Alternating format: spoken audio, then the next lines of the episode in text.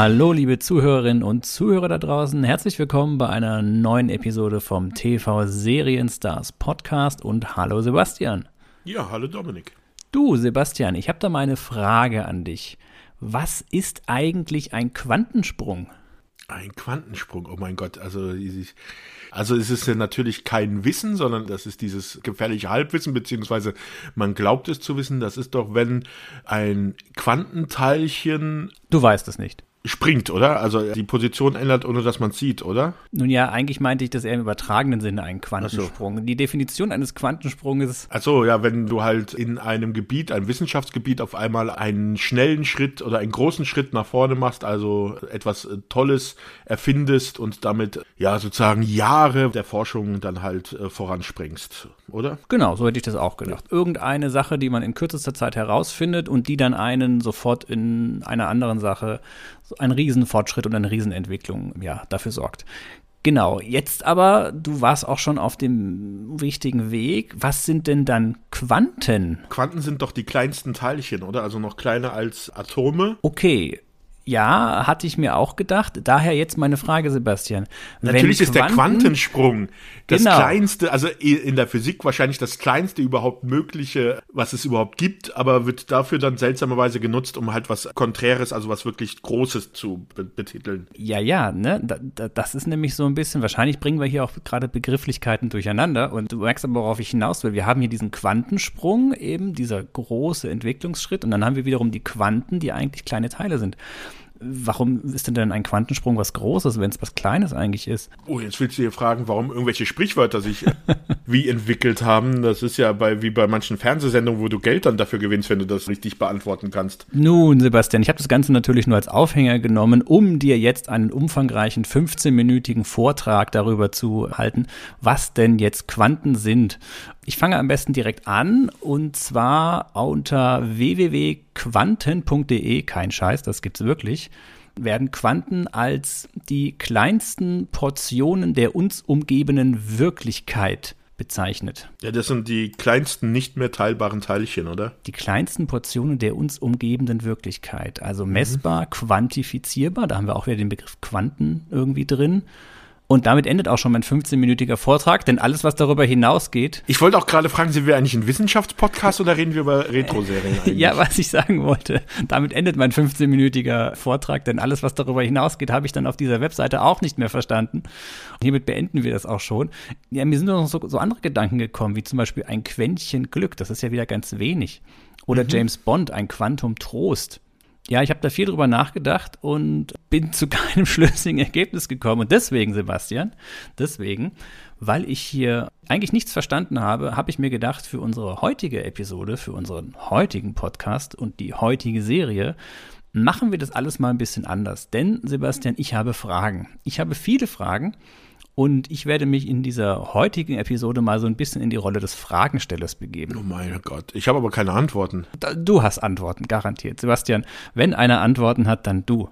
Also dafür kenne ich dich doch. Dafür, mhm. dafür äh, äh, liebe und schätze ich dich, dass du derjenige bist, der die Antworten auf alle meine Fragen hat. Ja, denn heute geht es um Quantum Leap oder auch zurück in die Vergangenheit. Ja. Sinngemäß. Ordentlich übersetzt im Deutschen natürlich wieder. Ja, die gute deutsche Qualitätsübersetzung wieder mal. Wobei ich finde den Titel eigentlich gar nicht so schlecht. Der ist voll okay. Ja, also mit Quantum Leap hätte man damals in Deutschland nichts anfangen können.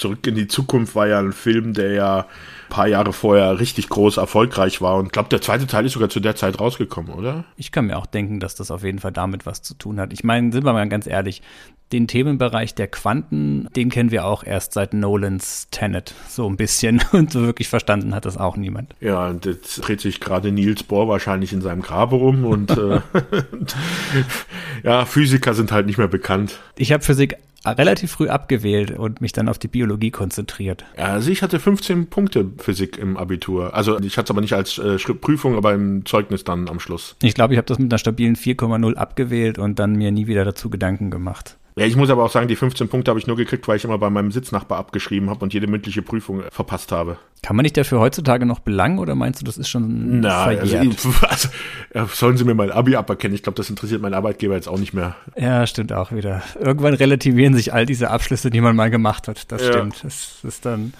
nicht mehr so wichtig. Nun ja, aber Sebastian, zurück in die Vergangenheit.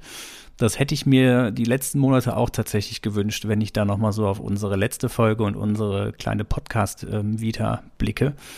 Dieses kleine Loch, was wir da fabriziert so. hatten. Vielleicht wäre es ganz gut gewesen, wenn einer von uns in die Vergangenheit gereist hätte, um gewisse Stellschrauben anders zu drehen. Also ich dachte, du wolltest jetzt in die Vergangenheit reisen, um einige der Folgen, die wir gemacht haben, da die Fehler zu korrigieren. Naja, es sind ja eher die ja, es waren ja keine dramatischen Fehler, die wir gemacht haben, aber diese, diese Lücke von ein paar Monaten, die schmerzt schon. Also da wäre so ein, so ein Teilchenbeschleuniger schon eine, eine tolle Sache. Ein Quantenbeschleuniger, Entschuldigung. Aber ja. Ich glaube aber mit einem Quantenbeschleuniger würdest du trotzdem nicht in die Vergangenheit kommen, aber egal. Darüber es wird noch zu reden sein, denn ja, fangen wir erstmal mit der Serie an. Also zurück in die Vergangenheit, 1989 bis 1993 lief die mh, hm, 97 Episoden in fünf Staffeln. Drama, Science Fiction, wirklich Science Fiction? Fragezeichen. Das wäre meine erste Frage an dich, Sebastian. Wirklich Science Fiction? Ja, die Grundprämisse halt, da werden wir noch drauf zu sprechen kommen, um was es geht. Also eigentlich ist es nur, dass er da, also das können wir ja schon mal sagen, es geht um eine Person, die halt durch die Zeit reist und das ist halt der Science-Fiction-Aspekt, aber das ist auch der einzige. Obwohl L als Hologramm noch, also ja, aber es ist eher eine Drama. Auch ein bisschen Comedy ist noch mit dabei, aber Dramaserie hauptsächlich, ja. Mhm. Ja, Sebastian, dann schieß doch mal los. Worum geht es denn in Zurück in die Vergangenheit? In Zurück in die Vergangenheit geht es um den Wissenschaftler Dr. Samuel Beckett, auch Sam genannt, der ein Quantenphysiker aus dem 21. Jahrhundert. Also ich, ich, weiß jetzt gar nicht mehr, wo ein Pilotfilm die Zeit, ich glaube, das ist fast sogar unsere Zeit, wo es losgeht, oder? Wenn wir unserer Zeit komische blinkende LED-Ohrringe hatten und ähnliches, ja, dann, dann ja. ja. Ich glaube, es ist eine nicht näher definierte nahe Zukunft oder so, ne? Ja, aber es, es müsste unsere Zeit ungefähr sein, weil es gibt Folgen, wo er dann auch, also weil er ähm, ist ein Wissenschaftler und hat etwa ein Gerät entwickelt, mit dem er sich in die Vergangenheit teleportieren kann. Und es wird dann auch Folgen geben, wo er auf Personen trifft oder auf Familienmitglieder oder auch auf sich selbst. Und das spielt dann in den 60er oder 70ern. Und wenn er dann irgendwie ein Typ ist von Mitte 40 oder sowas, keine Ahnung, wie alt er sein soll, das wird auch nie wirklich erwähnt. Aber sind wir schon wahrscheinlich weiter in der Zukunft, als die Serie es damals gestartet ist mhm. und gedacht hat. Auf jeden Fall, er hat ein Gerät entwickelt. Es soll ein Quantenbeschleuniger Beschleuniger, sein. ja. Ich glaube nicht, dass man, wenn man sich in einen Quantenbeschleuniger setzt, dass man dann durch die Zeit. Ja, das ist das Science Fiction der 80er Jahre. Also wir wollen da jetzt mal nicht ganz so pingelig sein. Zumal sein, sein Quantenbeschleuniger aus einer Nebelmaschine und einem Stroboskoplicht besteht. ja. Also es, das Gerät wird selber auch nie genau definiert, wie das funktioniert oder sowas. Das ist, mm. wird nur erzählt, dass es halt dieses Gerät gibt. Und er in der Pilotfolge benutzt er halt dieses Gerät, bevor es eigentlich schon fertig konstruiert ist. Also man hat noch nicht alle Tests durchgeführt.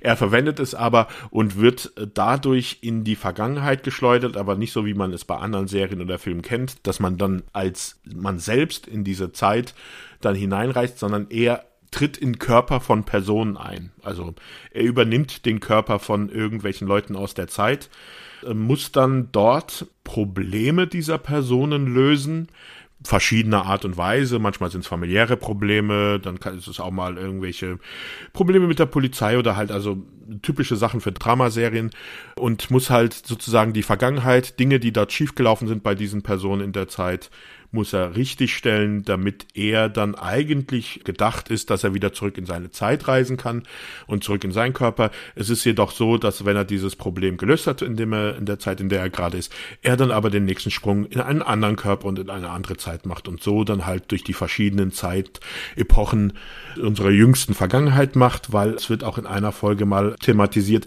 dass er halt auch nur innerhalb dieser Zeit reisen kann, in dem er selber auch gelebt hat. Ja, es, es wird gesagt, man kann nur seine Lebenszeit quasi weit springen. Mhm. Es wird aber nicht definiert quasi die Vergangenheit. Also theoretisch könnte er doch auch in die Zukunft springen, was in der Serie aber nie passiert ist, ne? Ja, ja, da sind Fragen glaub, es offen. Gibt, ich glaube, es gab eine Folge, wo irgendwas in der Zukunft war, aber ich bin mir nicht mehr ganz sicher. Es gibt auch eine Folge, wo er weiter in die Vergangenheit springt, als er eigentlich als Lebenszeit hat. Also da sind sie sich selbst manchmal nicht so ganz treu. Ja, es gibt auch bei, also bei diesem Thema von wegen, dass er halt in den Körper von Leuten springt, ist ihre, ihre eigene Law sozusagen, also ihre eigenen Gesetze, die sie für diese Serie geschaffen haben, ein bisschen schwammig, weil zum Beispiel gibt es dann Folgen, wo er in den Körper von einem Behinderten reinspringt, der halt im Rollstuhl sitzt, aber er selber kann dann trotzdem aufstehen und sich bewegen. Ja, die Folge, wo er auch den Klavierspieler mimt, wo auch er, glaube ich, ein blinden Klavierspieler Blinden, genau, ist, aber er, ja. er kann sehen und muss dann aber so tun, als wäre er blind. blind, genau, ja. ja. Dann gibt es auch Folgen, wo dann zum Beispiel so ist, dass Hunde und kleine Kinder ihn aber erkennen als der, der er wirklich ist. Mm, Das bezieht sich ja auf das Hologramm. Das ist ja er, der, der gesehen wird. Das ist ja nicht er, sondern, okay, manche sehen ihn auch, aber manche sehen auch das Hologramm R. Also die Hunde können auf R zum Beispiel reagieren. Aber das ist so die Prämisse eigentlich dieser Serie. Also Dr. Sam Beckett, der durch die Zeit springt und dort dann die Probleme der Leute lösen muss, also Sachen, die dort schiefgelaufen sind. Unterstützt wird er da von seinem, ja, was ist denn der? Das ist sozusagen eigentlich so der, so ein bisschen der Auftraggeber vom Militär, also der so das Auge auf diesen Versuch oder auf dieses Experiment hat. Und zwar ist das, boah, jetzt muss ich mal seinen vollen Namen gerade suchen. Das ist Albert Calvici. Genau. Oder auch R genannt, ja. Rear Admiral, also ich weiß gar nicht, was der deutsche äh, Admiralstitel für einen Rear Admiral ist. Rear, Re- Rear Admiral mit R? Ja, R-E-A-R. Ein, ein Hinteradmiral? ein Admiral für den hinteren Teil des Schiffes? Ich weiß es nicht. er ist ja dieser Projektbeobachter, wird er ja bezeichnet, der ihn dann quasi berät während dieser ganzen, Im Deutschen ist das ein Konteradmiral. was mich jetzt prinzipiell auch nicht schlauer macht wie Nee, zuvor. mich auch nicht.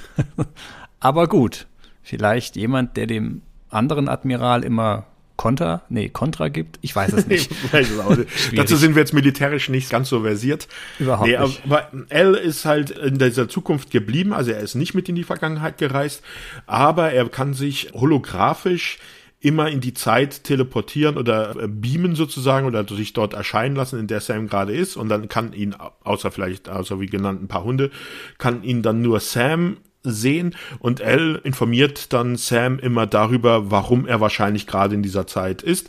Dazu hat er die Informationen einer künstlichen Intelligenz namens Siggy. Super Name. Ja nicht irgendwie, keine Ahnung, Shodan oder wie hieß der aus Terminator? Äh, Skynet. Skynet, ja. Der Computer, der die Menschheit vernichten wird, heißt Ziggy. Super. er vernichtet ja nicht, er will ja der Menschheit eher Gutes Ja. tun. Ne? Dann ist auch Siggy auch, finde ich, ein sehr sympathischer Name Also dafür. geschrieben mit Z. Genau. Z-I-G-G-Y. Ziggy, ja. Auf jeden Fall, Siggy gibt halt L dann immer die Informationen und L taucht dann immer auf durch so ein Portal und hat so ein kleines Handgerät dabei, was so ein bisschen auch an Star Trek erinnern könnte, worüber die dann die Information abruft und diese dann halt Sam weitergibt, damit Sam weiß, was seine Aufgabe dann in dieser Zeit ist. Also wenn das kein Tricorder ist, dann weiß ich ja auch nicht. Ja. Wirklich.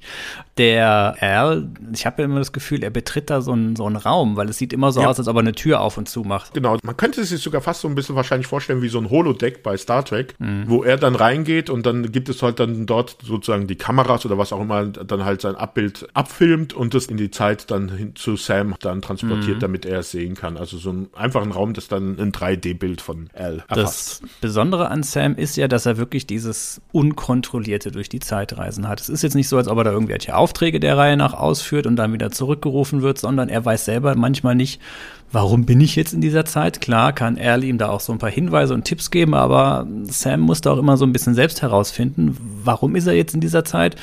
Wer ist er? Was kann er und was nicht? Es war auch noch in der Pilotfolge so, das haben sie dann aber auch ziemlich schnell fallen lassen. Und zwar in der Pilotfolge ist es so, dass er auch noch Amnesie hat, als er das erste Mal aufwacht. Also er gar nicht weiß, dass er Sam ist und aus der Zukunft kommt. Und auch dann Elle gar nicht erkennt und dann sich erstmal zurechtfinden muss. Aber das ist dann nach der dritten, vierten Folge eigentlich komplett weg. Also ist dann gar kein Thema mehr. Ja, da bin ich mir nicht so sicher, Sebastian. Ich hatte so das Gefühl, als ob er schon mit jedem Sprung immer so ein Stück weit erstmal nicht weiß, okay, in welcher Persönlichkeit ist er jetzt drin und dann Das, diese, auf jeden, Fall- das weiß er nicht, genau. Also, ja, aber ähm, von seiner eigenen Persönlichkeit, also er kann sich ja auch nicht an alles erinnern, wer er früher war oder so. Ja. Das ist so, so halb, halb irgendwie. Ja, also da können wir vielleicht schon mal ein bisschen vorgreifen. Also es gibt halt eine Folge, wo er in seinen eigenen Körper als Teenager hineinfährt und dort seine Familie wieder trifft und sein Vater ist halt an einem Herzattacke gestorben, als er noch jung war und daran erinnert er sich halt alles und versucht das dann halt zu verändern. Genau, das sind die ersten beiden Episoden der dritten Staffel, Englisch The Leap Home. Das mhm. ist ja die große, also eigentlich die beiden, hast du direkt schon ins Schwarze getroffen, ja. die große Doppelfolge quasi, die bei allen Serienlisten, was das angeht, von den Folgen angeführt werden. Also das ja. ist wirklich, wo es um seine Familie geht in der zweiten Episode, also Doppelfolge in der zweiten Episode ist er dann auch in Vietnam. Genau, und dann sein Bruder, der in Vietnam halt fällt. Ja, das ist schon ein sehr emotionales Ding, ja. Da sind manche Augen, glaube ich, nicht trocken geblieben. Wir haben noch gar nicht gesagt, wann die Serie in Deutschland gelaufen ist. Erste deutschsprachige Ausstrahlung war am 29. Januar 1991 auf dem guten alten RTL Plus. Ja. Das waren noch die Zeiten, ja, wo es noch das Plus quasi gab, ja. Anfangs lief sie immer schön dienstags im 19 Uhr, also zu einer fast Primetime. Ist dann aber später auf, ich weiß nicht mehr, ob Samstag oder auf Sonntag vormittags dann verbannt worden ist. Kannst du dich eigentlich noch daran erinnern, wann du die Serie zum ersten Mal gesehen hast? Das war damals bei RTL Plus. Ich glaube, den Piloten hatte ich damals verpasst das war halt auch wieder so eine typische Serie, Piloten verpasst, dann die Folgen gesehen und dann gedacht, boah, die, die Pilot muss ich irgendwann mal sehen, das muss ganz großartig sein. Und dann war der Pilot aber halt auch nur eine normale Folge. Ja, und auch eine sehr, sehr angezogene Handbremse, also sehr, ja. sehr ernst auch eigentlich schon von der ganzen, ganzen Sache. Ja, wie er da auch seinem Vater anrufen will und um Gottes Willen, ja. ich kann mich gar nicht dran erinnern. Ich habe nur eine lose Erinnerung, dass ich das ich habe ja schon öfters mal die Anekdote erwähnt, hier kein Kabelfernsehen gehabt, wir hatten ja damals nichts und so weiter. Und dann die äh, Tante in Nordrhein-Westfalen besucht und die hatte Kabelfernsehen und hurra, hurra und da dann immer mal wieder eine Folge gesehen. Aber auch nie so wirklich hinter dem ganzen Konzept so durchgestiegen. Wobei es ja quasi zu Beginn jeder Folge erklärt wird, worum es eigentlich geht. Also man kann gut bei der Serie einsteigen. Es ist ja jetzt nicht so, als ob es dann einen großen durchgehenden Handlungsbogen gibt. Das ist eine klassische 80er, 90er Serie mit einem Fall der Woche letztendlich. Das Spannende ist, als ich jetzt hier so erzählt habe, über welche Serie wir jetzt dann als nächstes sprechen, so in meinem Freundeskreis, in meinem Umfeld, waren sehr viele sehr positiv von der Serie eingestimmt und haben gesagt, ah ja, die war ja super, das war der Typ, der durch die Zeit ist und der hat immer irgendwie Sachen richtig machen müssen in irgendwelchen Familien und hatte dieses Hologramm und dann ist er weiter. Und ich hatte tatsächlich so, war sehr überrascht, dass so viele Leute die Serie kennen, denn bei mir war sie bis zum ja, Tag, als wir gesagt haben, dass wir darüber nochmal sprechen, gar nicht mehr auf dem Schirm. Ich hatte die komplett verdrängt. Wie war das bei dir denn? Ja, also ich hatte mir die damals schon aus England noch die DVD besorgt gehabt als die rausgekommen ist in England. Also das war eine Serie, die habe ich halt mit meiner Schwester dann, als sie dann halt im, Vor im Vormittagsprogramm am Wochenende, da haben wir immer vor dem Fernseher zusammengesessen, haben uns das angeguckt. Mit meiner Schwester habe ich immer ein paar gesehen und die hat halt dazugehört, wie Die Schöne und das Biest oder auch die Robin Hood Serie, die wir ja schon besprochen haben war immer, also immer ein Liebling von mir, muss ich auch sagen. Also die habe ich immer in guter Erinnerung behalten und auch immer, wenn ich es mir dann mal wieder angeguckt habe, immer mich eigentlich gefreut, weil man muss halt auch sagen, okay, wir haben noch gar nicht gesagt, wer diese Rollen spielt. Dr. Sam Beckett wird von Scott Bakula gespielt. Bakula sprichst du den aus? Ja, ich weiß es nicht, ob das richtig ist. Ist auf jeden Fall besser, weil ich hätte immer Bakula gesagt und, und dann muss ich immer an Dracula denken, dass, wenn ich mal ein Vampir also das, bin. Obwohl, das könnte sogar sein. Der Name kommt halt tschechisch oder slowakisch. Aha. Also doch eventuell haben wir hier vampirische Einflüsse. Und, ja, wer weiß. Weil wenn ich mal ein Vampir bin und als Dracula und ich will getarnt sein und nicht auffallen, dann nenne ich mich einfach Bakula. Mhm. ist, ich ändere einen Buchstaben und lasse das R weg und äh, fertig. Ja, wie auch immer er heißen mag, auf was einigen wir uns denn jetzt? Äh, wie, wie du willst. Na gut. Wir können es ja jedes Mal anders aussprechen. Okay, dann Scott Bakula. wir haben eigentlich einen super übersichtliche Cast. Ne? Neben ihm ist es dann nur noch Dean Stockwell. Und ich muss halt sagen, die beiden Schauspieler, die reißen es halt auch echt in der Serie raus. Diese Serie würde ich ja so ein bisschen vergleichen, also wenn man ein Verhältnis zu anderen Serien packen würdest, dann würde ich am nächsten zu, von den Serien, die wir schon besprochen haben, das so in die Richtung von der Hulk-Serie packen. Mm, wie meinst du das? dass du halt hier eine kleine Cast hast, eigentlich eine Person. Hulk ist ja durch Amerika gereist. Beckett reist halt auch durch Amerika, aber halt auch noch durch die Zeit und muss diese Probleme, auf die er trifft, dann lösen. Und während du beim Hulk als Nebencharakter dann den, der ihn verfolgt hat, hast, hast du halt hier dann seinen Assistenten, den L. Ja, ich hatte so ein bisschen eher ein Engel auf Erden-Vibes, so ganz, ganz klein. Das ist ja aber auch so eine Serie, die in diese Richtung geht. Also so eine ganz kleine Cast, also ein oder zwei Leute, ist ja auch für eine Serie von riesen Vorteil, das so zu produzieren. Du musst, wenn du eine neue Staffel machst oder in die nächste Staffel gehst, musst du nur mit zwei Leuten den Vertrag aushandeln und nicht wie bei irgendeiner Ensemble-Serie dann, wenn sich da die Gehälter immer wachsen, dann immer mehr Leute immer mehr Geld geben müssen. Hier kannst du ja dann einfach die zwei Leute und den Rest, der wird ja mit jeder Folge ausgetauscht ja, komplett. Die restlichen Schauspieler sind wirklich nicht der Rede wert. Das ist halt Serienschauspieler-Cast. Die Serie, ganz klar, das ist eine Two-Man-Show. Dean Stockwell, Scott Buck Bakula, eigentlich würde ich fast schon sagen, eine One-Man-Show, wenn man sieht, was Bakula, Bakula, was der da alles runterreißt ja. in jeder Folge, kommen wir noch im Einzelnen zu, dann ist es einfach, einfach gigantisch, ja. Mm, wir haben ja ohnehin, was diese Serie angeht, ganz, ganz vergessen, bevor wir jetzt hier, die ganzen Star Trek-Fans werden uns wahrscheinlich eh aufs Dach steigen, Sebastian. Ja, dass wir noch gar nicht gesagt haben, wo wir die Schauspieler Ja, und kennen. weil wir den Nachnamen von ihm halt nicht aussprechen können, weil ja. die Star Trek-Fans, die werden das mit Sicherheit wissen, ne? Ja. Er war, er ist er war der letzte große Enterprise-Captain, kann man das so sagen? Ja, also. Wenn wir die Netflix-Produktion mal außen vor lassen. Discovery, da gibt es keinen großen Captain. Obwohl da ja, obwohl äh, Pike ja. äh, jetzt in der neuen Serie ist ja auch, weil er auch da, ja, ja, aber sagen wir es mal so, er ist der letzte Captain vor der Kurtzman-Ära. Genau, Captain Archer von Star Trek Enterprise. Star Trek Enterprise, ich glaube mittlerweile auch, wie alt? 20 Jahre? Ja, ja, mindestens. Also das ist, glaube ich, auch 2000, Anfang 2000 ja, gewesen, oder? Ja, oh Mann, da fällt mir ein, wir sollten mal wieder eine Star Trek-Serie besprechen. Die letzte ist auch schon ein paar Jahre her, Sebastian. Ne? Ja, und auch Enterprise meiner Meinung nach auch ein bisschen zu arg gescholten. Also mir hat die richtig gut gefallen damals. Ja, die letzte Staffel war für mich ein bisschen, das ist aber für einen anderen Tag ist das vielleicht ein Thema. die letzte Staffel hatte mich ein bisschen verloren, aber davor alles, muss ich auch sagen, war, war solide. Ansonsten, was man über Bakula sagen kann, also wo man ihn noch herkennt, ist halt jetzt aktuell spielt er in der CSI New Orleans Serie mit. Da spielt er den Chef dieser CSI-Abteilung. In der Serie Chuck, in der zweiten und dritten Staffel hat er mitgespielt. Er ist hauptsächlich ein Serienschauspieler, also Filme, da kennt man ihn jetzt eher weniger her. Was bei mir immer so ein bisschen das Problem mit ihm ist, ist tatsächlich seine deutsche Synchronstimme. Okay. Das ist Gudo Högel. Die Stimme von ihm ist ja sehr charakteristisch. Und wenn man einmal weiß, wen Gudo Högel noch alles gesprochen hat, ja, dann, dann kann man nicht mehr zurück. Denn Scott Bakula wird im Deutschen ja auch von der Stimme gesprochen, die unter anderem Al in Hör mal, wer da hämmert spricht. Austin okay. Powers in den Austin Powers Filmen in welcher was äh, schärfste was ihre Majestät zu bieten hat und Spionen geheimer Missionarsstellung. Mhm. Und was mir aber komplett das zerstört hat, ist, er ist die deutsche Stimme von Darkwing Duck. und wenn du Schnuppergas. Eins, zwei, ja, Risiko. Schnuppergas, Bösewicht. Und ja, wenn ich ihn jetzt auch beim Rewatch mir angeguckt habe, es war immer Darkwing Duck. Oder das glaube ich nicht, Tim. Das, das okay. ist leider so.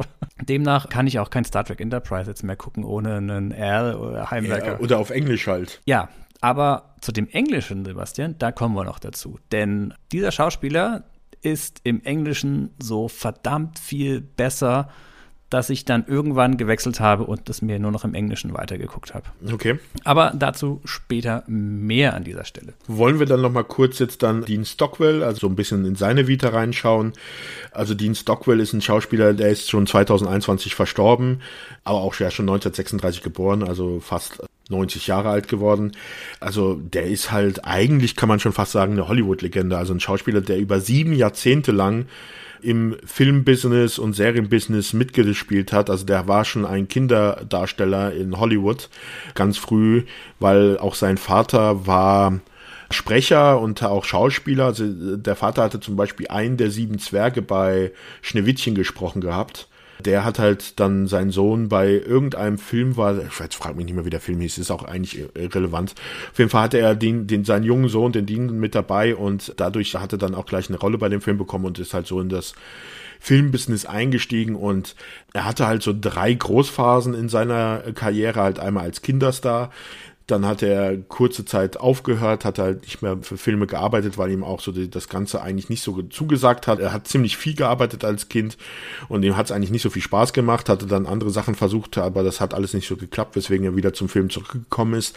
Aber wo man, wir ihn wahrscheinlich jetzt unsere Generation und die Leute, die uns zuhören, am ehesten kennen, ist dann halt so, als er dann in so seine dritte Karriere eingestiegen ist, das war dann in den 80ern und das war dann so mit Filmen wie Dune, der Wüstenplanet, wo er den Arzt gespielt hat.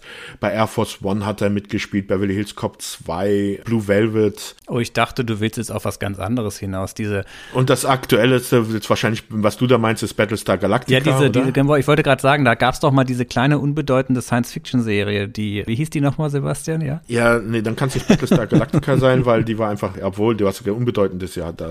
oh, ja, oh Gott, jetzt tust du mir leid, ja. Genau, Battlestar Galactica, ja. Jack im Auftrag ja. der Ehre hätte ich noch genannt, aber Battlestar war ja so eine seiner. Ja, da hat er auch, glaube ich, zwei Staffeln oder so hat er da mitgespielt. War ja, ja. Sein, eine seiner, seiner letzten größeren Sachen. Ja, ich finde, er hat ein paar echt tolle Sachen, aber auch hier und da, also die Langoliers-Verfilmung von, uh. von 1995 war er dabei. Also der hat auch ein paar Gurken gemacht, ne? Aber ansonsten, ja, ja. er war mal beim A-Team dabei, genau, bei Dune, ich weiß gar nicht, hat er, wen hat er da gespielt? Den Arzt? Den hatte den Arzt, den, oh, wie heißt der, Yui oder sowas hieß also der, den, Dr. Yui. Den verdammten Verräter mit ja, dem genau. das alles passiert ist. Das war dem Plan. Okay, ja. Je, ja. ja, also es ist eines von diesen Fernsehfilm, Serien, teilweise auch Kinogesichtern, die man kennt und die sehr, sehr charakteristisch sind, ja.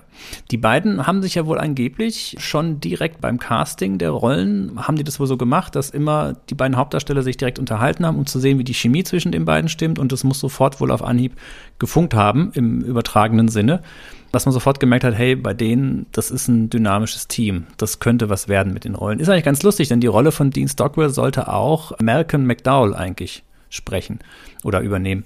Der hatte da auch okay, viel vorgesprochen. Ja. Und die Vorstellung, dass Malcolm McDowell die. das wäre in ein bisschen andere Richtung ja, wahrscheinlich. Ja, finde ich auch, ja. Während ja Scott Bakula anscheinend die erste Wahl war, die vorgesprochen wurde und auch sofort dann genommen wurde. Ne? Mhm. Also da haben sie sofort den richtigen gehabt. Ja. ja, also wirklich zwei tolle Darsteller, die ein tolles Team abgeben. Aber Sebastian, wir haben ja Außer du hast jetzt noch irgendwas zu Dean Stockwell. Wir haben ja bei dieser Serie tatsächlich noch viele andere alte Bekannte oder wir haben ein paar alte Bekannte dabei. Also, wenn man jetzt hinter die Kamera schaut, genau. ja. Wollen wir gleich, ich bin ja immer derjenige, der auf die Musik geht, oder wollen wir direkt mal mit dem, mit dem Macher anfangen? Wie du willst, wie du willst, da gebe ich dir vollkommen die Frage. Okay, dann haken wir gerade mal kurz das Thema Titelmelodie und Musik und Theme ab. An dieser Stelle können wir das bestimmt auch mal kurz einblenden.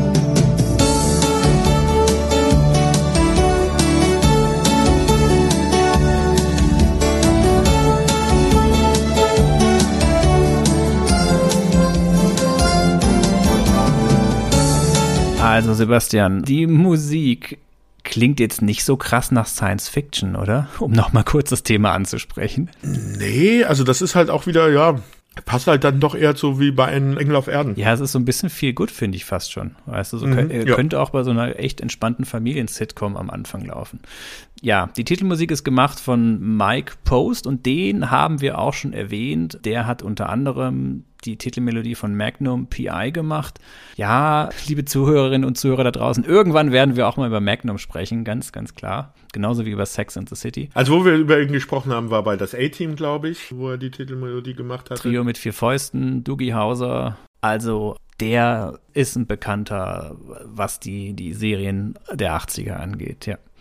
Aber an ganz anderer Stelle, aber auch jemand, über den wir schon gesprochen haben, ist Donald P. Belisario. Und da hattest du mich noch, Sebastian, gefragt, wann haben wir denn mal über den gesprochen? Und dann mussten wir beide wirklich nachgrübeln. Ne? Ja. Es war in der Airwolf-Folge, eine unserer ersten Folgen, relativ am Anfang. Ne? Genau, ja. Und Belisario, ja, der ist ein Tausendsasser, was Tätigkeiten als Drehbuchautor und Regisseur angeht. Der hat ein paar Schwergewichte rausgehauen, kann man sagen. Ne? Ja, und das Lustige ist ja auch, dass irgendwie immer ein bisschen auch militärischer Einfluss dabei ist. Also bei Airwolf hatten wir das ja natürlich. Dann ist er verantwortlich für Serien wie Jack, das du ja schon erwähnt hast. Das ist ja Militäranwälte. Navy CIS hat er entwickelt. Das ist ja eine Serie, wo es um Ermittler bei der Navy geht. Magnum, da gibt's ja auch immer die Anspielung auf Vietnam. Hier bei Zurück in die Vergangenheit haben wir ja auch Al, der ein Konteradmiral ist, also auch wieder das Militär. Das ist irgendwie in seinen Serien ist das so ein, ein immer wiederkehrendes Thema. Ja, also er ist quasi von Ende 70er bis heute ist er Director, Writer, Producer und Creator. Also was, wo der überall seine Finger im Spiel hat, ist echt irre. Mhm. Bei Magnum ist er, ich glaube, auch als genau, Mit-Creator geführt. Airwolf hatten es ja schon. Jack, falls du es schon erwähnt hast. Ja, so sehr hörst du mir zu, okay. ja, Sebastian, so höre ich dir zu. Es ja. tut mir leid. Beruht ja auf Gegenseitigkeit, ist okay. Was? ja, genau. Ja, und von ihm stammt diese Serie, beziehungsweise die gesamte Idee dieser Serie auch, ne? Mhm, genau. Und auch alleine, also nicht irgendwie eine Zusammenarbeit mit irgendjemandem, sondern die äh, ist wirklich auf seinem Mist gewachsen. Also was ich halt so gelesen habe, ist, dass er eigentlich eine Anthologieserie machen wollte. Anthologieserien sind ja Serien, wo jede Folge eigentlich abgeschlossen ist und überhaupt nichts miteinander zu tun hat, also wo du auch meistens eine abwechselnde Cast hast bis auf, dass du die beiden Schauspieler mal dabei hast, ist es ja fast eine Anthologieserie. Mhm. Ja, das, das Schöne ist, er wollte eine Science-Fiction-Serie machen, aber er wollte dieses Science-Fiction-Element tatsächlich eher ohne große Erklärung einfach im Hintergrund laufen lassen. Und wenn man so überlegt, okay, eine Serie, es reist jemand durch die Zeit, da könnte man natürlich die großen Ereignisse der Geschichte irgendwie alle wieder aufkochen und könnte ihn jetzt da in die verschiedensten, wichtigsten Etappen der letzten 50 Jahre der Weltgeschichte irgendwie einbauen. Und genau das ist ja, was er eigentlich nicht machen wollte, sondern es sollte eher so das, das normale Leben sollte genau. irgendwie äh, abgebildet werden. Also nicht wie in Dark Skies, wo irgendwelche bekannten Leute und besonderen Ereignisse dann ja immer wieder aufgegriffen worden sind in der Serie, wie wir es hatten, sondern hier geht es halt wirklich um den kleinen Mann sozusagen in Amerika oder die kleine Frau, je nachdem, und die ganz normalen Probleme, mit denen die zu kämpfen haben. Das Schöne daran, es sind halt oft ja, normale Probleme, die die Menschen haben. Klar, da sind viele Familiendramen dabei, da sind Ängste im Job, es sind auch mal kriminelle Sachen dabei.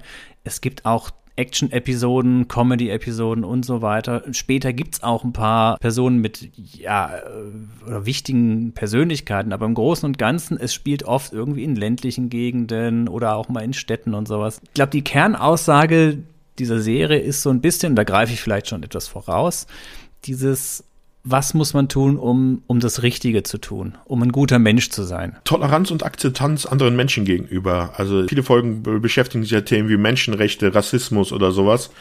Und später dann auch dann Frauenrechte äh, werden da in dieser Serie äh, extrem in den Vordergrund gerückt. Ja, ich glaube, das ist so ein bisschen dadurch, dass auch Sam, die Figur, der ist ja nicht dumm, der ist ja hochbegabt, der ist ja super intelligent, der kann Kung Fu, hat fotografisches Gedächtnis, ist ein großartiger Musiker. Es gibt so viel Musik in dieser Serie. Da werde ich auch später noch ein, zwei Beispiele rausziehen, weil es ist, es ist unglaublich, was Scott Bakula, was der für ein guter Musiker ist. Das ist der Wahnsinn. Das war auch der Grund, warum ich dann aufs Englische gewechselt bin. Und diese Serie vermittelt einem so ein bisschen so das Gefühl, hey, wie kannst du die Situation besser machen für alle Beteiligten? Wie kannst du dafür sorgen, mhm. dass quasi das Gute am Ende gewinnt? Das ist, klingt vielleicht ein bisschen naiv, aber letztendlich wird er ja in dieser Serie von irgendeiner Macht immer wieder in solche Situationen reingeworfen. Er muss herausfinden, was ist hier das Problem? Was kann ich Gutes tun, damit das alles besser läuft? Und immer dann, wenn er das große Unglück abgewendet hat und da kann alles passieren, von, von Leuten, die sterben, bis hin zu ja, Familien, die auseinanderbrechen. Wenn er dieses Unglück abgewendet hat, dann oh Mann, wird er wieder äh, in die nächste Zeit quasi geschleudert. Ja, aber manchmal ist es auch gar nicht, dass er irgendwas retten muss oder sowas.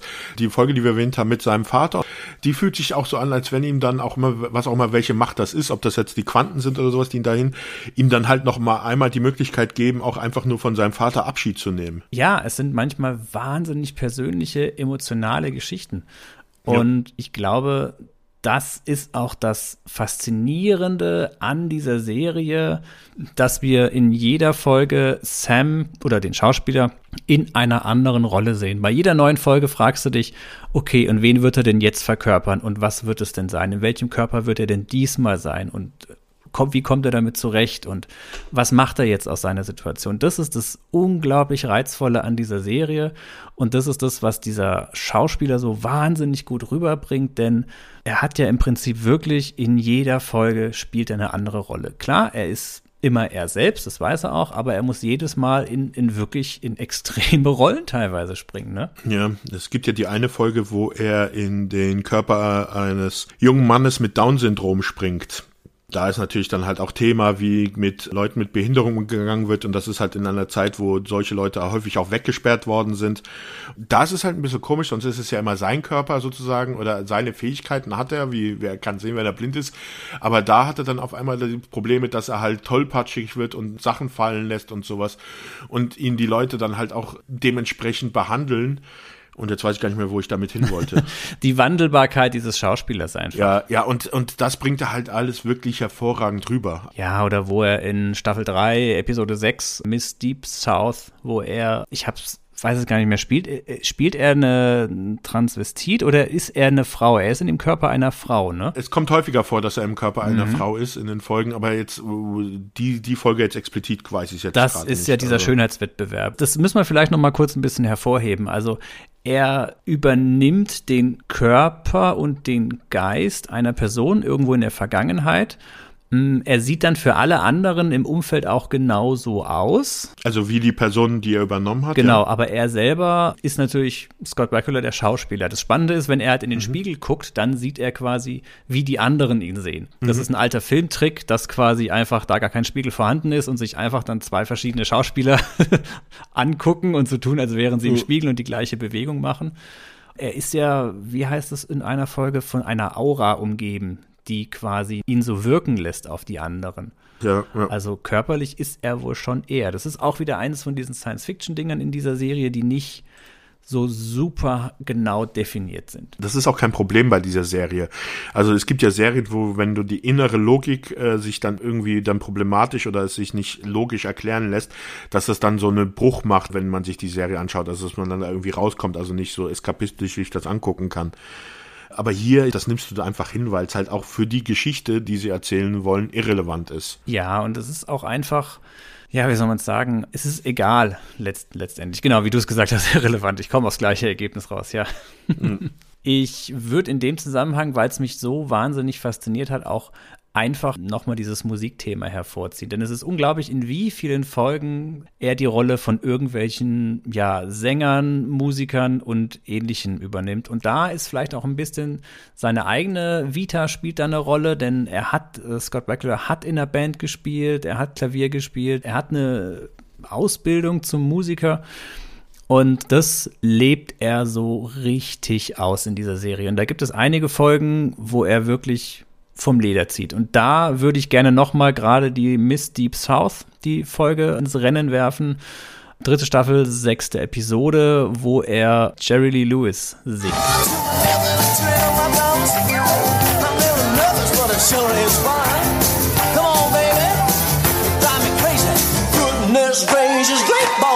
Ja, da singt er Great Balls of Fire und Alter, das kriegt er richtig gut. Man muss dazu sagen, in der Szene, er sitzt am Klavier. Ich glaube, da spielt er nicht selbst Klavier, weil da sieht man es nicht so ganz in der Szene, ob er wirklich selber spielt, weil es wird immer so geblendet. Aber er trägt ja diese, dieses Frauenkostüm und haut dann diesen Song raus. Und das ist, ich weiß nicht, wie es im Deutschen ist, aber Hammer.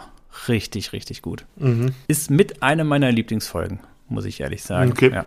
Ich würde tatsächlich an der Stelle noch gleich ein zweites Ding raushauen. Das ist die Folge Glitter Rock. Das ist auch aus der dritten Staffel, die 17. Episode. Das ist die Folge, wo er, eigentlich soll es Kiss sein, aber wo er in der Band King Thunder mitspielt. Mhm. Wo er einen Musiker aus dieser Band spielt, der zwei Tage später ermordet wird von einem Jugendlichen. Und er soll dann dafür sorgen, dass dieser Musiker eben nicht ermordet wird, beziehungsweise er soll diesen ganzen Mord aufdecken, dass dieser Jugendliche, der ihn da erstochen hat angeblich, dass das der vielleicht gar nicht war, sondern jemand anderes und dass es diesem Jugendlichen, der übrigens auch an Depressionen leidet und äh, schwere Kindheit hatte und und und, dass dem da vielleicht dieser Mord nur in die Schuhe geschoben wurde. Und da soll die Band Kiss sein, spielt er eben auch ein entsprechendes Solo, singt auch wieder. Auch da würde ich gerne mal kurz mit dir reinhören, Sebastian.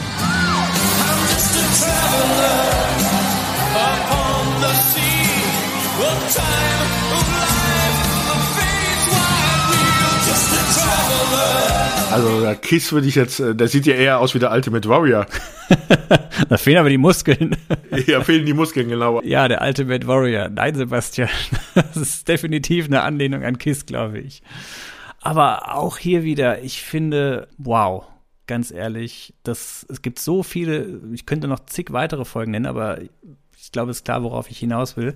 Es lohnt sich, diese Serie wirklich im Englischen sich anzuhören gerade diese Folgen, weil der Mann kann singen und der Mann ist musikalisch und der hat es richtig, richtig drauf. Und dazu noch dann dieses, ich spiele in jeder Folge irgendwie immer einen etwas anderen Charakter.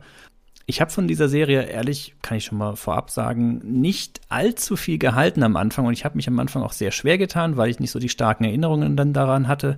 Aber je mehr ich da geguckt habe und je mehr ich dieses Arbeiten von diesem Schauspieler ja wertschätzen konnte, desto faszinierter war ich. Also die Serie hat mich da richtig in solchen Momenten reingezogen. Total irre. Ja, auch mit dem, von wegen dem musikalischen. Wir hatten ja gesagt, dass sich die Serie eigentlich so um die normalen Leute dreht. Es war dann das, aber in der fünften Staffel haben sie das so ein bisschen aufgebrochen. Da ist es dann so, dass dann auch sogar in historische Persönlichkeiten gesprungen ist. Und dort gibt's dann auch eine Folge, wo er dann sogar Elvis Presley memt. Ja, da gibt's auch eine Episode von Lee Harvey Oswald. Ja. Die, angeblich soll ja Belisario Lee Harvey Oswald gekannt haben, sogar persönlich. Hm, okay. Zeit beim Militär und so. Und dass er zu der Zeit, als diese Serie da, als diese Doppelfolge Folge rauskam. Da war ja dann auch JFK, der Film mhm. Tatort Dallas, mit der Frage, wer war der zweite Schütze? Gab es einen zweiten Schützen? Und Belisario war wohl fest davon überzeugt, nee, es gab nur den einen Schützen. Und das seine These, seine Theorie wollte er mit dieser Doppelfolge dann auch nochmal untermauern. Mhm. Also das war dann aber auch schon, muss man leider sagen, fünfte Staffel, ne, so ein bisschen der absteigende Ast der ganzen Serie. Ja. Also da haben wohl die Produzenten sich dann gedacht, da muss man was ändern und deswegen haben sie dann halt solche bekannten Persönlichkeiten eingeführt. Aber das hat dem Ganzen nicht wirklich gut getan. Mm. Scott Bakula hat ja auch für seine Rolle in Quantum Leap einige Preise kassiert, ne? Ja, also ich glaube, ich verwechsel immer. Also Golden Globe hat er, glaube ich, eingewonnen und war ein paar Mal nominiert. Für den Emmy war er, glaube ich, nur nominiert. Immer nur nominiert, ja. Und dann gibt's halt natürlich noch was, was ich nicht, Saturn oder keine Ahnung, wie die ganzen Preise heißen. Da dürfte er wahrscheinlich ein paar gewonnen haben. Also er hat einen Golden Globe bekommen, 1992, für Quantum Leap, wahrscheinlich stellvertretend einfach für sein, für das Gesamtwerk. Mhm. Und den Viewers for Quality Television, das ist ein Non-Profit Organization, den hat er tatsächlich von 1990 bis 93 hat er den mit Quantum Leap gewonnen. Er ist und die Serie, oder er ist der total, also ist ein Publikumsliebling. Die Serie ist ein Publikumsliebling, was uns dann gleich noch zu einer anderen Sache bringt, denn diese Serie sollte eigentlich schon abgesetzt werden. Ne? Okay. Die hatte eigentlich keine lange Lebenszeit im Prinzip. Mhm. Kann ich im Endeffekt auch gleich vorziehen, wenn du dazu jo. nichts hast. Und nee, okay, und zwar sollte diese Serie wirklich mit der, die Einschaltquoten waren nicht wirklich gut und man wollte es dann letztendlich man hatte das Gefühl, der Sender NBC, das ist nicht die Zielgruppe, sie schieben es mal auf einen anderen Sendeplatz und dann geht natürlich immer dieser Kreislauf los, anderer Sendeplatz, du verlierst noch mehr Zuschauer, das Ding, diese Abwärtsspirale. Und die Serie sollte eigentlich zweite, dritte Staffel eingestellt werden. Mhm. Da war man sich eigentlich sicher, das will man nicht bringt nichts mehr. Und dann gab es diese berühmt-berüchtigte, man sagt, es wäre die größte Briefaktion der Welt gewesen, die jemals passiert wäre, um eine okay. Fernsehserie zu retten. Und es gab dann eben eine Fanbriefaktion mit der Bitte, die Serie weiter am Leben zu lassen und auf den ursprünglichen Sendeplatz wieder zurückzusetzen. Und das führte dazu, dass NBC tatsächlich reagiert hat, weil es angeblich so viel Fanpost war, dass sie die Serie auf den Sendeplatz wieder zurückgebracht haben, die Serie nochmal um eine Staffel doch verlängert haben, quasi dem alten ursprünglichen Zielpublikum wieder zurückgegeben haben und das Ganze noch in einem eigenen kleinen Werbespot, ja, humoristisch ihren Fehler eingestanden haben. Mhm. Und dazu gibt es auch diesen, diesen Spot, den habe ich gefunden, den kann man sich auch prinzipiell anhören. Die Tonqualität ist nicht die beste, aber da können wir auch mal kurz reinhören. Recently I've received a few letters from fans of Quantum Leap demanding that I move it back to its original Wednesday night time slot. Listen, I run this network. Nobody tells me what to do. You know what I have to say to the fans of Quantum Leap? You win. By popular demand, Quantum Leap leaps back home to Wednesday on NBC. Ja, also haben sie aus der Not eine Tugend gemacht Ja. und festgestellt, Sympathisch, sie, ja, äh, klar, irgendwie schon, aber ich weiß nicht, ob es wirklich die größte Briefkampagne jemals war, die, die es im Fernsehen gab. Ich habe bezweifelt das einfach mal, aber es wird natürlich so von den Fans dargestellt. Ne? Ja, ja, Und wann war das? Das war nach der zweiten Staffel, oder was? Das müsste der Wechsel zwischen zweiter und dritter Staffel gewesen sein. Ja, das wür- würde dann auch so zeitlich ein bisschen passen, weil ab der dritten Staffel hatten sie nämlich auch dann mehr Produzentinnen und Autorinnen verpflichtet. Und da merkst du dann, als auch so ab der dritten Staffel sind dann auch die Folgen häufiger, wo dann Sam in weibliche Charaktere springt und dann auch diese Themen präsenter werden, da man auch wohl festgestellt hat, dass das Zielpublikum wohl doch mehr weiblich war als männlich. Die dritte Staffel ist sowieso, finde ich, die stärkste Staffel der ganzen Serie. Wir fangen ja direkt mit diesem The Leap Home an, diese Ja. Doppelfolge, wo er quasi in seine Kindheit zurück, oder 16 Jahre ist er, glaube ich. Es beginnt ja dann mit diesem Basketballspiel, aber im Endeffekt versucht er dann, seine Familie zu helfen. Mm, Das ist mit einer der stärksten. Auch die beiden Folgen, die ich genannt habe, sind auch aus der Staffel. Also das ist so divers, das ist so abwechslungsreich und man hat auch das Gefühl, dass die beiden Schauspieler sich dann da noch mal so ein, so ein Stückchen ja noch weiter aufeinander zubewegt haben und noch mehr aufeinander eingespielt haben. Ja, und besonders, weil du auch merkst halt, das sind halt Themen, die auch heutzutage noch absolut funktionieren. Also wir haben es ja bei vielen Serien, also nehmen wir mal unseren Helden von Airwolf, also, den wir ja in unserer Rezension verrissen haben. Und Sam Beckett ist ein Charakter, den könntest du heutzutage noch in jede Serie packen und hättest überhaupt gar keine Befürchtungen, dass du damit irgendjemanden damit auf die Füße treten würdest. Ja, da kommen wir wieder zu dem Punkt, was diese Serie aussagen oder was so die Intention der Serie ist. Ein guter Mensch sein, gute Dinge tun, Dinge, die in der Vergangenheit nicht so glücklich gelaufen sind, nochmal ausbessern, damit es halt irgendwie. Ja, aber Ja. ohne dass es dabei dann irgendwie mit dem moralischen erhobenen Zeigefinger oder also es, was ich ja häufig habe bei so Serien, die dann irgendwie dann ganz übel den moralischen aus, da irgendwann mal nervt dich das und das ist, oh, es geht dir auf den Senkel. Also Ja, es ist jetzt nicht wie so eine He-Man-Folge, wo am Ende dann Ja. äh, die vierte Wand durchbrochen wird und ja, was haben wir denn heute gelernt? nee, das gar nicht. Aber es gibt ja auch, aber auch in Serien, die jetzt nicht die vierte Wand durchbrechen. Also, also zum Beispiel Engel auf Erden ist ja manchmal auch sowas, wo es dann halt schon so ein bisschen, wo du denkst, also jetzt haut ihr aber ein bisschen arg über die Stränge mit dem moralischen Zeigefinger. Und das ist aber hier finde ich gar nicht. Genau, das auf jeden Fall nicht. Das Einzige, was ich sagen würde, ist, dass manche Alltagsprobleme ein bisschen zu trivial sind. Also das war für mich so dieses Been there, done that Gefühl öfters mal. Vielleicht auch, weil es halt eine Serie ist von Ende 80er, Anfang 90er, aber ich habe auch, muss ich gestehen, zwischendurch einige Folgen geskippt. Da habe ich so die ersten vier, fünf Minuten gesehen und dann wusste ich, ah, okay, es geht um Familienproblem XY, es geht um das XY. 90 Prozent der Fälle existieren die Probleme, weil die Personen, die die Probleme haben, nicht miteinander reden. Klassiker. Ja. Und das ist da sehr, sehr oft. Diese Folgen kurz reingeschaut, gemerkt, ach, das ist eins von diesen Dingern. Okay, zack, zum nächsten.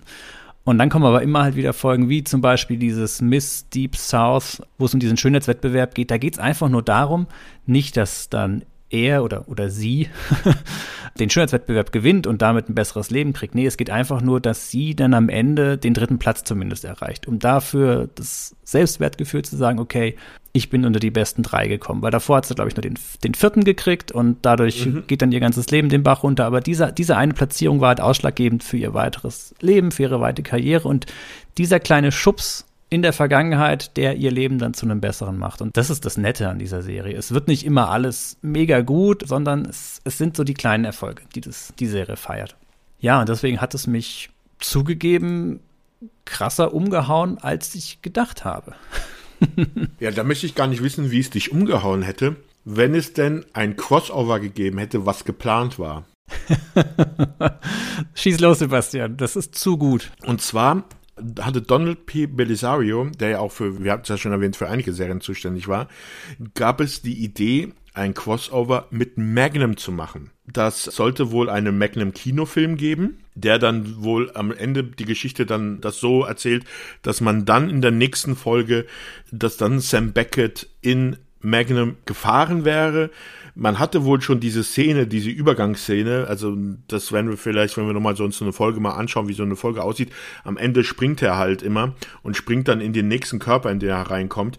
Und das war dann, die Szene hat man schon gedreht, wo dann Sam Beckett in dem roten Hawaii-Hemd steht, sich umdreht und die Augenbraue hochhebt, wie es halt im Vorspann vom Magnum ist es, es wäre so großartig geworden. Aber da der Kinofilm nicht realisiert worden ist, wurde dann auch diese Folge nicht gemacht. Meinst du wirklich, das wäre großartig geworden? Ich, ich, ich weiß nicht, was ich da empfinden soll, wenn ich das höre. Ja, aber du hättest es ja nicht gesehen, weil es, glaube ich, nicht in der Magnum-Serie gezeigt worden, sondern halt in der Zurück in die Vergangenheit und das hättest du dann gar nicht gesehen. Mhm, kann, ja, okay.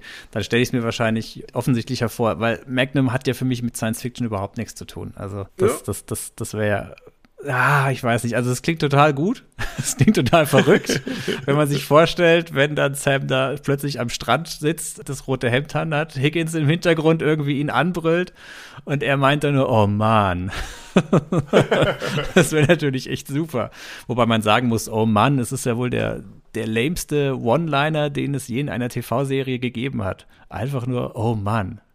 ja, also das äh, für die, die die Serie nicht kennen, also immer wenn er am Ende springt, also ne, es ist so, dass die Folgen so aufgebaut sind, dass wenn er am Ende dann das Problem gelöst hat, dann springt er, dann sieht man so ein blaues Licht um seinen Körper und er springt in den nächsten Körper. Das war dann immer schon der Anfang von der nächsten Folge und er hat dann halt immer im Englischen halt Oh Boy, also wenn oh er dann gerade ja. springt und im Deutschen Oh Mann. Oh Mann oder Oh Boy ist ja eigentlich egal, aber was in Deutschland ein Problem war, ist, dass äh, RTL sich damals entschieden hat, keine Ahnung warum, den ihr Geheimnis wahrscheinlich und wird es auch immer bleiben, dass man die Folgen nicht in der richtigen Reihenfolge ausgestrahlt hat. Und wie gesagt, in Amerika war das immer so, die Folge hat geendet, er springt in den Körper für die nächste Folge und da sieht man dann den Anfang und dann ging es halt die nächste Woche halt damit weiter. Und im Deutschen war das kreuz und quer. Ja, dieser, wie nennt sich das? Dieser, ist es ein Cliffhanger? Ist er nicht direkt ein Cliffhanger, sondern es ist ja. so im Endeffekt, wie es dann als beim nächsten Mal weitergeht. Ja, das passte dann nicht. Ja, zusammen. es ist schon ein bisschen Cliffhanger, weil du dich ja dann auch schon fragst, uh, wie geht das weiter? welchem Körper ist er jetzt? Mhm. Was erwartet ihn jetzt? Also es ist schon so ein bisschen mhm. ein kleiner Cliffhanger, ja. Ich muss übrigens meine Aussage vorhin korrigieren. Mit der zweiten und dritten Staffel, die Serie sollte nach der dritten Staffel abgesetzt werden. Und okay. dann gab es diese ganze Sache. Ändert aber nichts an der gesamten Sache. Die Briefkampagne selbst und alles. Mhm. Die Serie, Sebastian, hat mir jetzt wirklich im Rewatch wahnsinnig gut gefallen, nachdem ich so erst gesagt habe, oh, ging gar nicht an mich ran. Wie war es denn jetzt so bei dir, nachdem du sie dir nochmal angeguckt hast? Du hast ja gesagt, du warst ja früher ein Riesenfan davon, das war immer ein Liebling von dir, du hast die DVD, Blu-ray mm, und jetzt immer noch, hältst du den Test der Zeit oder? Ja, also ich finde ja. Wie ich ja schon gesagt habe, das sind halt Themen, die immer noch aktuell sind, die da angesprochen werden, weil wir haben halt immer noch Rassismusprobleme, Frauenrechte sind immer noch nicht auf, also haben immer noch nicht die gleichen Rechte wie wir Männer. Es gibt ein Pay Gap und was weiß ich nicht alles. Scott Bakula ist oder Bakula oder wie auch immer er. Die Star Trek-Fans werden uns hassen. Beamt halt diesen Dr. Sam Beckett halt einfach so hervorragend und auch Dean Stockwell als Al bringt immer so ein bisschen so diese humoristische Note mit rein, die es dann so, sowas auch braucht. Und wie gesagt, es gibt halt diese Fol manche Folgen, also manchmal sind das schon herzzerreißende Dinge, die da thematisiert werden und also ich finde es immer noch großartig und gehört ja mit zu meinen Top-Serien, würde ich sagen. Ja, teilweise ist es ja auch richtig Comedy Gold. Also gerade Al, der ja auch immer wieder quasi von seinem Privatleben erzählt, was bei ihm gerade los ist, welche ja. Probleme er mit den Nachbarn hat und so weiter. Mit welcher Frau er gerade wieder versucht anzufangen. Ja. Also er, er, ist ja ein ganz schöner Schützenjäger. Also okay, er ist vielleicht nicht mehr so ganz up to date. Er ist von der alten Schule, ja. Ja, ja. Wobei man dazu sagen muss, Dean Stockwell, der Schauspieler, was hatte ich gelesen? Kampfsportler. Also der hat irgendwie den zweiten Dan in Modern Arnis, was auch immer okay. das für eine Kampfsportart ist. Oder hat ihn, er ist ja verstorben. Der Typ hat es genauso drauf gehabt, muss man sagen. Eine Zeit lang hat er wohl mit Neil Diamond rumgehangen und da auch dann ein paar bewusstseinserweiternde äh, Substanzen zu sich Ja, genommen. der hat wohl gelebt, ja. Mhm. Aber es ist ein schönes Team einfach, die beiden. Es gibt eine sehr schöne Folge in der zweiten Staffel, Pool Hall Blues heißt die im Englischen. Der Billard, diese. Die Billard, genau, die Billardfolge letztendlich. Das Schöne ist ja in dieser Serie immer, es wird zwar immer der Titel genannt, also in dem Fall Pool Hall Blues, es wird dann aber auch immer der Tag und das Jahr genannt, ja. wann das dann stattfindet. Und das wirklich in jeder Folge, dass man sofort weiß, okay, es spielt zu der und der Zeit. Und da spielt ja Sam diesen professionellen Poolbillardspieler und da wird er dann von Al eben auch, Al coacht ihn ja sehr oft in der einen oder anderen Art und Weise, aber da wird auch der Computer spielt eine größere Rolle, denn mit dem Computer, den er dabei hat, den Precorder, wird quasi während dieses Billardspiels dann immer der perfekte Winkel gezeigt, mhm. wie er wann, wo welche Kugel stoßen muss. Und das ist auch eine sehr, sehr schöne Szene. Kann man auch mal ganz kurz reinschauen. Now, just relax, take deep breaths. Don't panic. Al. Yeah. Tell me where to put the ball. Oh, the beam, sorry. There you go, put it there. Also man kann es ja jetzt bei unserem Podcast nicht sehen, aber dann sieht man halt, wie dann so holographisch dann die Linien eingeblendet werden. Genau, aber ich finde es auch sehr schön, wie er ihm die ganze Zeit immer sagt, okay, und jetzt musst du das so machen und dann musst du das so machen. Und wenn dann die weiße Kugel kurz vor dem Loch nochmal stehen bleibt, weil er sich doch ein bisschen vertut, dieses Mimenspiel zwischen den beiden ist einfach großartig. Mhm. Also es, es funktioniert. Die beiden sind ein super Team. Ja, ich habe nur Lob für das Ganze übrig. es wundert mich ein bisschen. Hätte ich jetzt nicht gedacht, muss ich ganz ehrlich sagen. Ich auch nicht, Sebastian. Ich auch nicht. Und es fällt mir schwer, das zuzugeben. Also die Idee, diese Serie anzugucken, war ja von dir. Und wir wissen ja, wie das bei Die Schöne und das Biest geendet ist. Und ja, bist ja auch Fan davon geworden, oder? Nein, Sebastian. was? Wie bitte? Was? was? Ja. Aber hier tatsächlich Chapeau. Muss ich mich geschlagen geben, hast du toll ausgesucht. ja, ich glaube, die war auch irgendwann mal ein TV-Guide der Kultserien, war die auf Platz 17 oder sowas. Also das ist. Obwohl sie eigentlich immer so mit den Ratings zu kämpfen hatte und auch wegen zu schlechter Ratings abgesetzt wurde, ne? Letztendlich. Ja, aber was weiß denn schon die Masse der Welt? Ja. also. Was auch wiederum eine ganz spannende Geschichte ist für diese letzte Folge, die sie in der fünften Staffel oh. gemacht haben. Magst du erzählen? Ich weiß jetzt nicht, ob du da noch mehr hast, aber ich weiß halt nur, wie es halt geendet. Also es war nicht ganz sicher, ob halt die Serie nach der fünften Staffel enden würde oder nicht. Man hat dann halt eine Folge gedreht die man dann eigentlich so abschließen hätte lassen können. Na, sie hatten verschiedene alternative Enden gedreht, wie man das ja. entsprechend machen könnte. Und der Fernsehsender, der wirklich quasi um kurz vor zwölf gesagt hat, ja, wird doch nicht weitergemacht, die Serie, hat dann sich von diesen vier Enden, die sie gedreht haben, sich für das denkbar schlechteste entschieden, was wirklich alles offen lässt. Es wurden noch zwei Texttafeln eingeblendet und dann war Ende Peng. Und die, die Texttafeln sind echt eine Unverschämtheit. Also die eine halt endet damit, dass sie sagt, dass Sam Beckett niemals nach Hause zurückgekehrt ist. Das ist heftig, ne? ja, also, und das siehst du halt einfach so am Schluss der letzten Folge einfach so als Einblendung und dann ist Schluss. Boah, also das ist schon. Ja, es ist schade, weil ihm würde man wirklich das gönnen, dass er irgendwann den Weg nach ja. Hause zurückfindet, ja. Ja, und dann war Schluss, ne? Genau, also es gab einige Romane und auch ein paar Comics dazu. Es gab dann immer mal wieder Gespräche, ob man die Serie nochmal aufleben lassen soll. Also ich glaube, es gab Gespräche um, ging um einen Film, oder? Ja, also Quantum Leap war tatsächlich für längere Zeit in der Development Hell anders kann man das gar nicht beschreiben. Zwischen 2000 bis 2022 immer mal wieder gab es Möglichkeiten oder Überlegungen. 2002 hat man überlegt, einen neuen Pilot-Movie rauszubringen. Das wurde dann auf 2004 verlegt. Dann hat man 2004 einen Plot gehabt. Belisario hat 2010 nochmal auf einen Movie hingewiesen. Auch das hat nicht sein wollen. Aber Sebastian, die Serie ja ist wieder da. Es gibt sie noch. Es gibt eine Neuauflage, ja eigentlich eine Weiterführung der Serie. Die kam dann 2022 raus auf NBC. Ist in Deutschland noch auf keinem Streamingdienst im Abo zu sehen, sondern man kann sich die Folgen dann einzeln kaufen. Und zwar spielt das 30 Jahre danach. Das genau. geht wirklich weiter, die Geschichte. Ja. ja. Aber nicht mit Sam Beckett, sondern mit einem neuen, der dann diesen Quantenbeschleuniger dann wieder reaktiviert und dort die Forschung starten und er dann auch in die Vergangenheit geschossen wird und dann eigentlich das gleiche, also halt mit neuen Abenteuern dann halt erlebt wie Sam Beckett.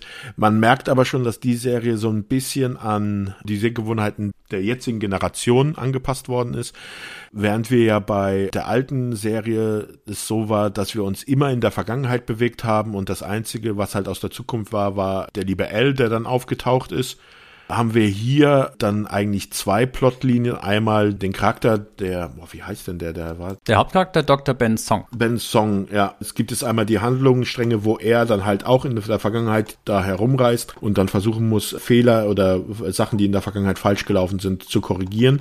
Du hast aber dann auch gleichzeitig noch einen zweiten Handlungsstrang, der in unserer Jetztzeit spielt und zwar mit diesem Wissenschaftsteam, das für ihn gearbeitet hat, die dann, weil er hat halt wirklich in diese Serie Amnesie und weiß nicht mehr, warum er sich in diesen Quantenbeschleuniger gestellt hat und diesen Versuch schon vorzeitig begonnen hat und die versuchen halt herauszufinden, was da passiert ist und da gibt es anscheinend auch noch eine, irgendwie eine Geheimorganisation im Hintergrund, die da irgendwie an irgendwas dran ist. Und da hast du dann halt ein viel größeres Cast. Da spielt dann zum Beispiel auch Ernie Hudson mit. Der dürfte den meisten bekannt sein als der vierte Ghostbuster aus dem alten Film da wird halt viel mehr in die Breite und du hast halt viel mehr Handlungsstränge, viel mehr Charaktere und eine übergeordnete Handlung, die halt von Folge zu Folge weitergeht mit dieser Verschwörung, die da wohl im Hintergrund ist. Ich finde es so hart, dass du Ernie Hudson als den vierten Ghostbuster bezeichnest. Das klingt so, als ob er halt irgendwie nicht einer von den drei Hauptghostbustern ist. Er ist halt einer von den Ghostbusters, nicht der vierte. Der ist halt der vierte, der als letztes dann dazugekommen ist. ja, aber er ist cool. Ja, natürlich. Die Serie jetzt von 2020 gibt es eine Staffel bisher mit 18 Episoden. Zweite Staffel ist verlängert worden, soll zum Zeitpunkt dieser Aufnahme im Jahr 2023 soll sie im Oktober 23 dann die Second Season dann starten. Mhm. Du hast ja schon ein paar Folgen gesehen, ne? Ja, ich habe mir ein paar Folgen angeguckt. War jetzt nicht so wie manche andere Neuauflagen, wo ich mich echt geärgert habe. Ich fand es ganz nett, dass man halt sozusagen die Geschichte weitererzählt. Es gab ja wohl auch Überlegungen. Man hatte Scott Bakula gefragt, ob er denn nicht in irgendeiner Folge auftreten will als Sam Beckett.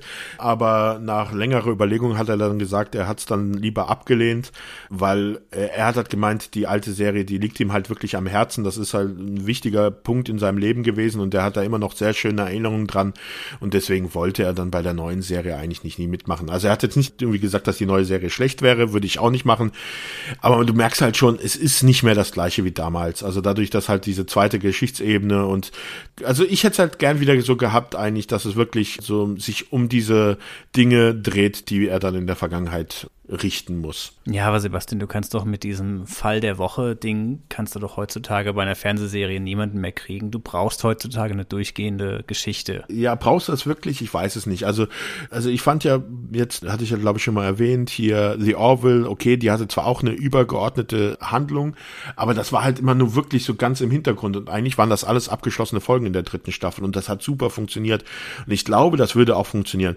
Das Ding ist halt nur, dass du dadurch keine Binge-Watcher kriegst, die halt die ganzen Streaming-Dienste haben wollen. Die wollen halt, dass sich die Leute hinsetzen und sich dann halt diese eine Staffel mit ihren zehn Folgen halt im Stück durchschauen. Ich weiß nicht, ob das daran liegt, dass sie Angst haben, dass dann Leute irgendwann mal halt dann zwischendrin einfach aufhören zu gucken. Das kann mit Sicherheit sein. Das ist immer ein Risiko, wenn du sagst, jede ja. Woche erscheint eine neue Folge. Da kannst du natürlich zwischendurch die Leute verlieren, auch mhm. absichtlich oder unabsichtlich. Ne? Das kann ja auch einfach das Leben dazwischen kommen. Ja. Man vergisst dann, dass man die Serie eigentlich noch sehen wollte und dann ist man halt ist man halt raus. Das ist mir auch schon ja. oft passiert. Ja, das Binge-Watching ist halt heutzutage eher das Ding, ne? das ist ganz ja. klar. Also man sollte auch vielleicht dann nochmal, wenn man von der neuen Serie zu der alten, also auch diese übergeordnete Handlung, also dass es da eine Verschwörung gibt. In der alten Serie ist das ja dann auch irgendwann mal, ich glaube, das war auch in der fünften Staffel, ist ja auch so eine Art Gegenorganisation aufgetaucht. Da gab es ja dann den Evil Leaper ich weiß nicht, ob du das gesehen hattest. Ja, ja, ja. Das war ein Projekt, wo dann der böse äh, Computergegenpart von Siggy namens Lotus dann, ich weiß nicht mehr, wie sie hieß, hat er dann ebenfalls durch die Zeit geschickt, um dann halt Sam Beckett so zu sabotieren in den Dingen, die er da richtig stellt. Aber ja, das war wahrscheinlich damals schon so ein bisschen der Versuch, als halt die Einschaltquoten runtergegangen sind, dass man da halt versucht hat, okay, vielleicht kriegen wir dadurch noch ein bisschen anderes Publikum oder sowas. Aber das wird halt irgendwie anscheinend, also ich habe nicht viel von der neuen Serie gesehen, nur ein paar Folgen, aber sowas in der Art wird da halt auch aufgegriffen. Ja, es geht dann halt weg von diesen menschlichen Geschichten, ne? Es wird dann, ja. das ist das, was ja die Stärke der Serie ist. Stärke und gleichzeitig auch vielleicht ein bisschen, bisschen Schwäche, weil ja, es sind zwischendurch natürlich schon, wie gesagt, teilweise Folgen dabei, wo ich persönlich für mich gesagt habe, okay, das ist jetzt prinzipiell ziemlich trivial, worum es da jetzt geht. Skip, Next. Ja. Da kann man sich, es gibt ja auf IMDb auch wieder eine Liste mit den Rankings der besten Folgen. Und dadurch, dass es jetzt nicht zwingend eine durchgehende Handlung hat, kann man auch, wenn man sagt, hey, ich will das mal so ein bisschen im Schnelldurchlauf erleben, kann man sich so die ersten Top 10 Folgen, die auf IMDb alle so im 9,1 bis 7,5 Bereich sind, kann man sich mal so die ersten 10 Folgen, 15 Folgen, wie man, je nachdem, wie man Lust hat, mal durchgucken und dann kriegt man auch ein sehr gutes Gefühl davon, wie die Serie ist oder wie sie halt damals, damals war. Ja, besonders, es wird ja auch fast eigentlich immer erklärt, um was es geht. Das, also man kann sich halt wie die, diese Doppelfolge der Anfang der dritten Staffel mit seiner Familie, die kann man sich eigentlich auch schon fast als Film angucken. Ja, das, das funktioniert super. Ja, ja. Mensch, okay. Hast du mich überzeugt, Sebastian? Ist dein Geschmack doch nicht so ganz fragwürdig? Ist, ist, ist okay. Hast dich rehabilitiert, ne? Ja. Ja, ich glaube, Dominik, dann darfst du für das nächste Mal wieder eine Serie aussuchen. Ich hoffe, du hast ein so gutes Händchen wie ich. Das bezweifle ich aber sehr stark. Ich mache mich schon mal auf das Schlimmste gefasst und ähm, auch äh, warne schon mal die äh, Hörer vor. Aber ich möchte mich dann auch bei allen Zuhörern jetzt nochmal und Zuhörerinnen bedanken, dass ihr es so lange mit uns ausgehalten habt, diese Durstphase, wo wir jetzt nicht gesendet haben, keine neue Serie besprochen haben. Und ich hoffe, es hat euch gefallen, dass wir jetzt dann hier mit Quantum Leap eine Serie besprochen haben, die jetzt nicht nur mir, sondern auch dem Dominik, es ist ein Wunder, eine Serie, die uns beiden gefällt und nicht Star Trek ist, obwohl auch ein Star Trek Kapitän drinne vorkommt, aber egal. Daran liegt's, ja. Ja, wahrscheinlich, äh, nur daran. Nee, aber wie gesagt, ich danke euch allen fürs Zuhören. Bleibt gesund, bleibt uns hold und dann bis zum nächsten Mal. Tschüss.